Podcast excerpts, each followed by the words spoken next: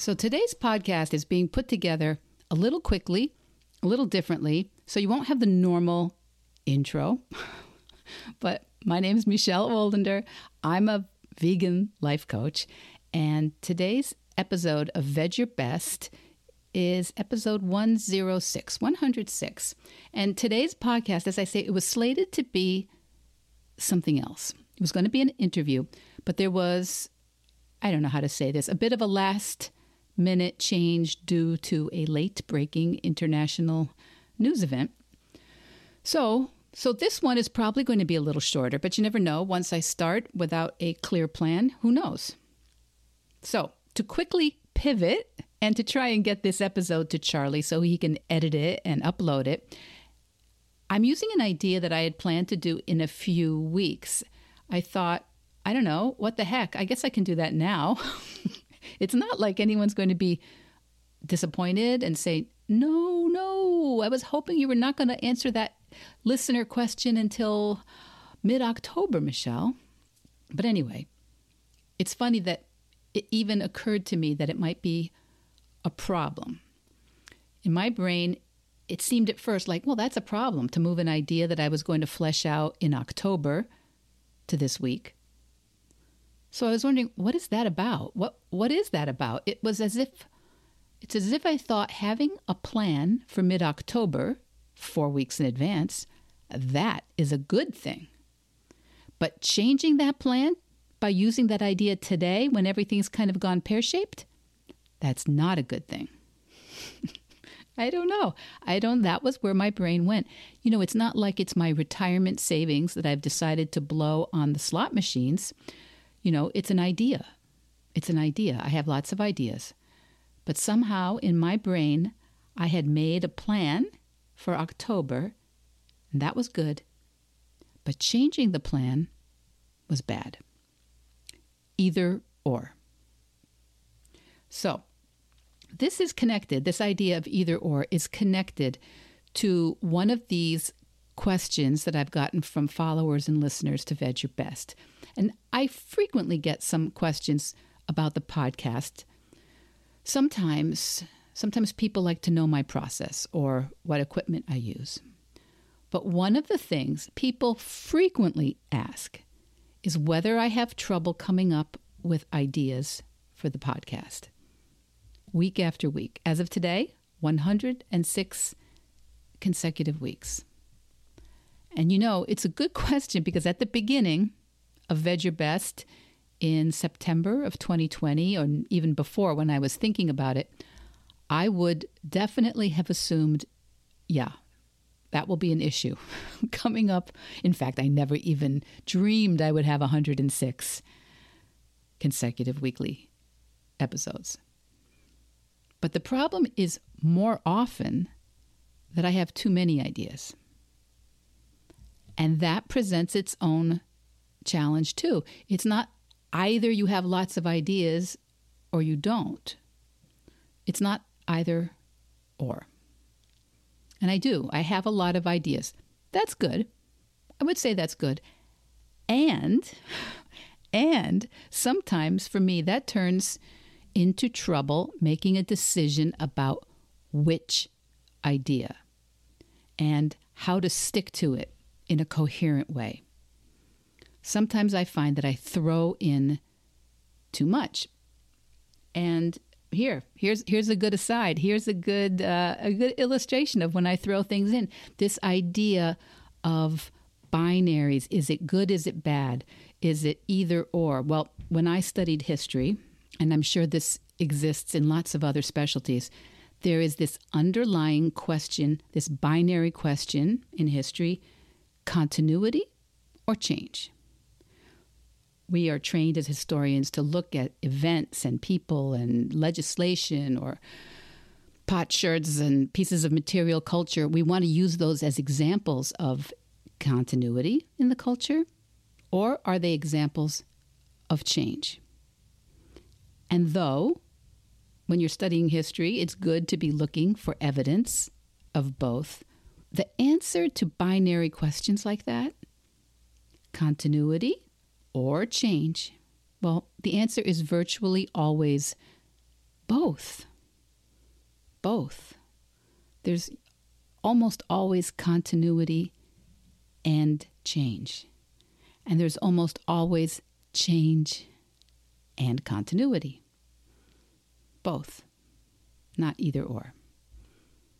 But it's a very natural part of human brains, this attempt at understanding something in a very complex world. Are we safe or unsafe? Is it healthy or unhealthy? Is it fair or unfair? Brave or cowardly? Normal or abnormal? Natural or fake? Supportive, unsupportive? Educated or uneducated? And these come up all the time when I'm working with my clients. All the time. I do it too. We all do it. And the question is always hmm, are those really the only two choices? So sometimes people will say, you know, my partner is supportive about my veganism or unsupportive. Or they'll say things like plant based foods are expensive, or others will say they're affordable. Eating vegan is either good or restrictive. I either make a good living or I'll be able to have time with my family. These are the topics that come up all the time in coaching. Either someone grew up with privilege or they grew up disadvantaged. I can either make money or I can be happy in my job. She's either a starving artist or he's a sellout. Either you're broke and spiritual or you make money, but you lose your connection with what's important. Childhoods are unhappy or happy. Do any of these resonate for you?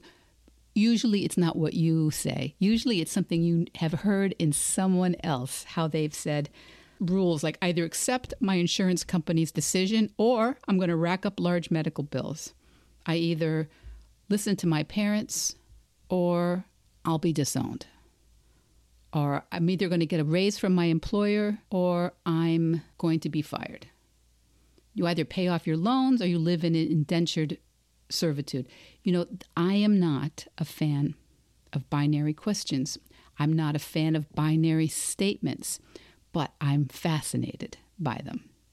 I'm not a fan because they are like we've talked about other other things in the past, they are dead ends binary questions that have either or, they're dead ends. And we all do it. We all do it. And sometimes all we have to do is actually say it out loud and we notice. We go, ugh, or we laugh or we wince, say, mm, I know that's being a little bit dramatic. That's kind of extreme. That my husband is either always on time or he doesn't respect me. And that's actually a good one because if you're like me and you're someone who is hypersensitive to people being on time, we can tend to feel really, really, really sure that this is not an opinion, that this is fact, that you're either on time or you don't respect me. But it's turned out that I have seven or eight million other reasons over about 40 years to know and be pretty sure that my husband does indeed respect me, that it's not even really true. But sometimes when that thought comes up, it feels really true. So, unless I either catch myself or someone else says to me, oh, okay, Michelle, so how does that work? It's true that every time your husband is late, it's evidence of his lack of respect for you? And I'm likely to say, uh, well, and uh, and so, Michelle, and so, if someone is on time, that's evidence of their respect for you. Yes, yes, yes, that's me. And is that all it takes to respect you, Michelle? Well, no, of course, it's just one. It's just one thing. Oh, then how many times does someone need to be on time or late before you know whether they respect you or do not respect you. And is it possible that someone can always be on time and not respect you? And is it possible that someone can be late and respect you very, very much? okay, these are the things that have made my head explode. That's me. That's me. I'm sure that the things that you think are black and white, either or, are much, much more true than mine. But ne- nearly all of us have these either or beliefs that really, really hijack our attention and energy. So, whether we chose those rules consciously or most of us unconsciously. Most of us have chosen some of these rules about lateness and behavior in childhood, mostly out of an attempt to feel safe and fit in. And many, many, many of these rules, they seem like very nice rules. They seem very, very reasonable. Things like you should say please and thank you. You should use a napkin. You should hold doors for people. You should drive the posted legal limit. And you should sign up for uh, whatever's required in your community. And you should ask before you take, brush your hair before you leave the house, wear clothes that are clean and fit and fit well. Not you shouldn't litter. You shouldn't chew gum in school. You certainly should not chew gum in front of others unless you have enough to offer everyone some, right? Right? Those are all obvious rules. well, maybe some of them are obvious to you. Maybe others of them you're thinking, well, that's just kind of strange. For example, as a young mother, I felt very keenly that I could either be a stay at home mom or a working mom. Either or. I also felt that my parents thought I had wasted my education. Now, did they actually say that? I'm not sure if they actually said it with words coming out of their mouth. They may have just thought it very loudly. I'm not certain. But I've spoken about this here on the podcast many times that I also thought I could either have a good marriage or an independent career, either or.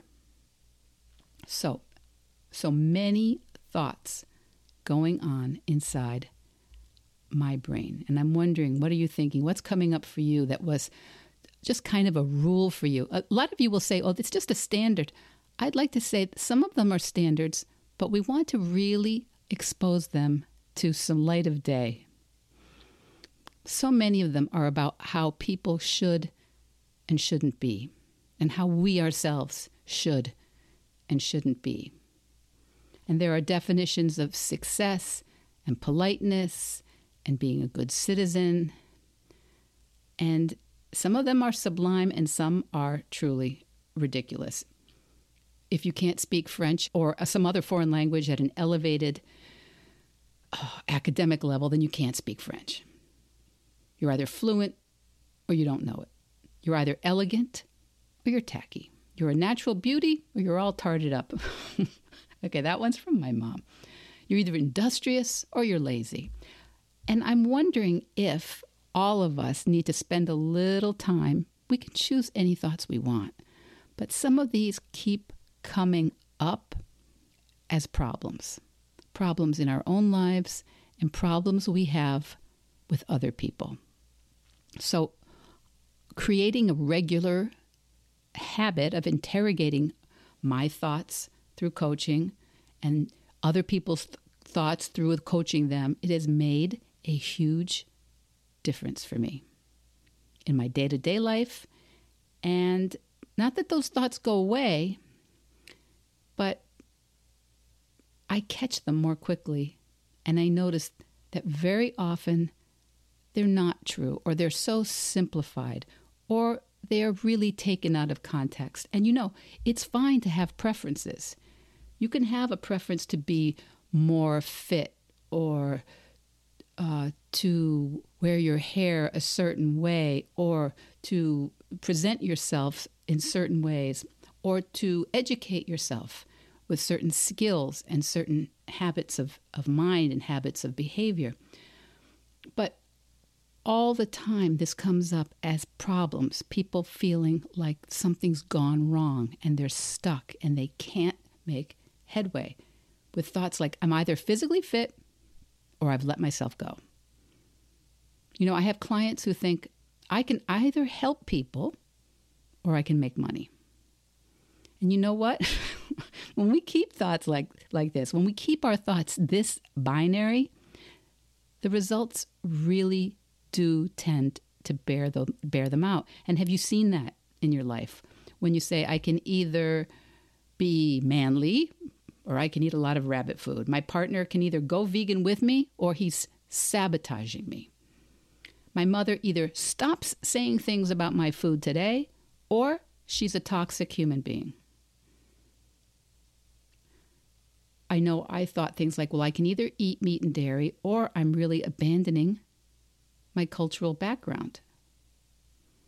And I know other people think, well, I'm either a faultless ethical vegan or everyone's going to think I'm a hypocrite. Other people think, well, you have to eat meat and dairy or you've got a highly restrictive diet. All of these are examples of either or. So, if something is coming up as a continual issue, I think it's good to bring it out into the air. What area of your life are you struggling with an either or? I know people are talking about, well, I need to work, but I don't want the kind of job that's going to take me away from my family. So, when we are concentrating on this as the problem, we are not solution oriented. Is it possible to be looking for, instead of either or, a this and this sort of life? What if instead of either or, it was this and this? Instead of, well, I could either have a good income or have plenty of time with my family, could it be, how is it I can find I can find a job that gives me a good income and I have plenty of time with my family? Just opening yourself up to the idea that there are solutions possible helps you to move in that direction. You are now looking, you're looking for possibility rather than reminding yourself of what's impossible. You already know what you think is impossible, right? You don't need to keep telling yourself what's impossible. What you do need to be doing is opening up yourself to the concepts that might be potential problem solvers. How can I still respect my family and my culture and eat foods that are plant based or avoid eating animals? How can I do both? I already think it's kind of impossible, but what if I decided to ask the question how could I do both? How could I disagree with my insurance company and still work within the parameters of the program? Are there possibilities there? I already know it's hard. I already know I've been a little bit blocked. I wonder if I could look for something different. I wonder if I could get fit or lose weight and still enjoy fun food sometimes. How can I make a plan for my podcast and change it now and then when everything changes for me?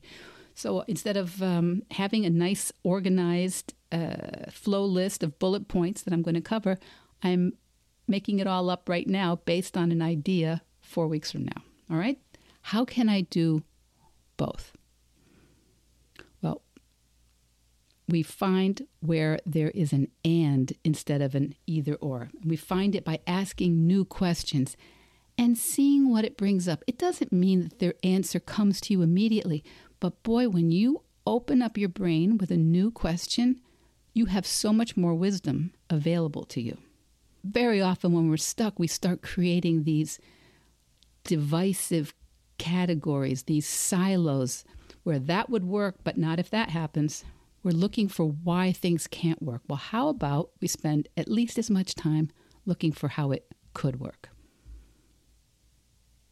So sometimes there are clearly very strong ideas that we decide. And we decide, even after examination, that we're not really interested in looking at it in a very different way. And that's 100% fine. And as your coach, I would never argue with you about your decision. I only argue with people about decisions they haven't made when they're just repeating something without actually deciding whether they believe it. Because even even ideas that we do truly believe and we're not willing to give up, we can frequently look for the gift in them. We can frequently look for where there is more positive uh, power available in those ideas by subjecting them just to a few questions, a little inquiry. And for example, in our community, people say, well, you can either be an ethical human being or you can eat meat. Either or. And so for many of us, this feels really, really true. And one thing I believe about true things is that they are not weakened by being investigated. True ideas do not fall apart when you look at them. This is not the man behind the curtain in The Wizard of Oz, okay? True ideas that you believe will actually offer you more when you investigate them. So, this, this concept you can either be an ethical human being or you can eat meat.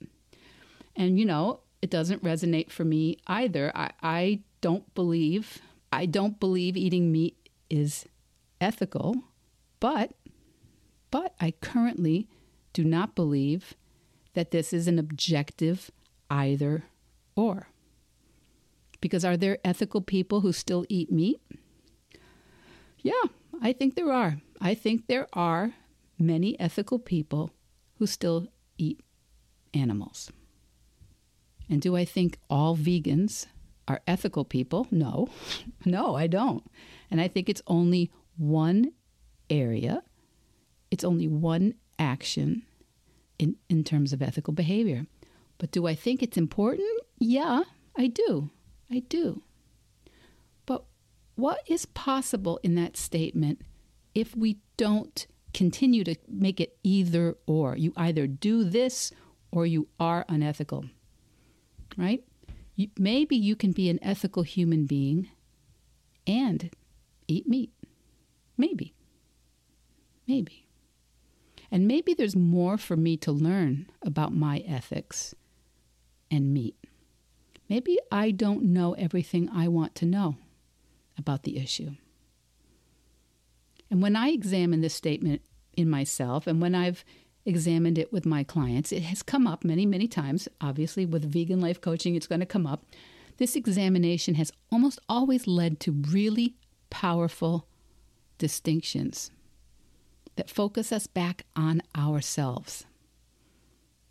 And I do not think it, that it diminishes the ethical importance of veganism in any way for someone to, who might believe, like myself, that when I'm trying to look for the and in the statement, the connection rather than the divisiveness of either or. I think maybe instead of you can either be an ethical human being or you can eat meat, that there are some other statements, some other concepts. So maybe there's more to being ethical than not consuming animals. That's one that came up for a client recently. Maybe there's more to being ethical. Maybe I'm kind of holding on to this as an example of the, my ethics. And maybe not eating animals is not synonymous with being ethical. Maybe. Uh, one client said, Well, I wonder if there's more for me to grow and develop in my ethics rather than dividing. My behavior is ethical, your behavior is not. And why do I even want to divide the world this way? And here I've got one other statement. Is there any evaluation where maybe I'm not an ethical human being based on the way someone else is looking at it? Maybe my ethics require me actually not to divide the world in this either or way. Maybe. These are just questions. None of these things is true or not true. And coaching is always, always about asking ourselves questions, not to chip away at anything we want to believe, but to see whether there might be more for us there. to see whether we really believe those things or whether we've adopted some of these rules, some of these ideas to make ourselves right and others wrong. Not that you do that, but some of us do. some of us are tend to divide the world into us and them. And some of us use some of these ideas to distract ourselves from the work that we really know we ought to be concentrating on instead of our outrage about what other people should be doing. And you know, if we really believe something, if we really believe something, my veggie besties, then how do we want to proceed? Because that is a much more powerful action when we think about how, how does this thought actually pertain to me today? Because it's there's something we can do. There's drama we can clean up in our brains. There's some sloppy ideas that we can get a lot more specific about. And to be frank, to be frank, most of the rules that either or statements that are driving us crazy day to day, these are mostly pretty trivial subjects masquerading as mountains we need to die on. They're keeping us busy I don't know if you've ever had this sense of, but if I drop this, then what will happen? Well, when you drop it, sometimes what happens is you actually get busy with something a lot more worthy of you. Keeping us all tied up, these, these either or statements, these divisive statements, they just keep us focused on what's wrong in the world and why there's nothing I can do about it, which can be a tempting it can be tempting to, to stay there. But coaching and self coaching, this is when we argue with it just a little bit. We challenge it. Because I want to suggest that there is work on this planet that only you can do. There's change here that only you can make.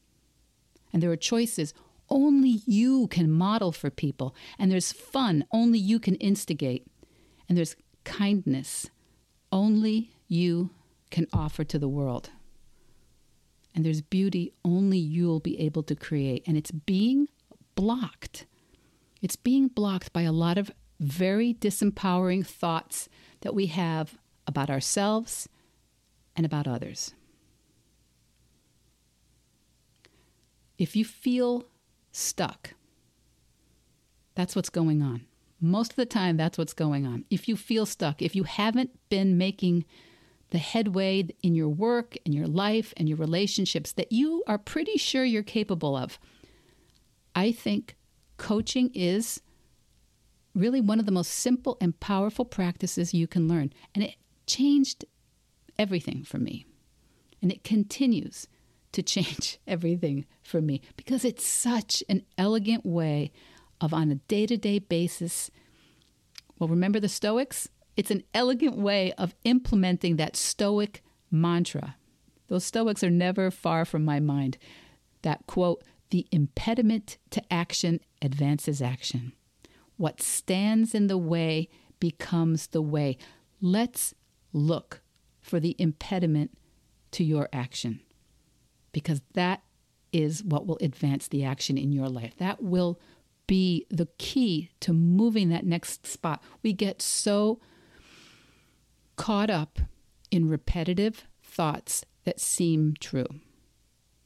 What stands in your way really can become your way. And if you're ready to look, if you're ready to see how, what's standing in your way might actually be the way, I would love I would love to be your coach.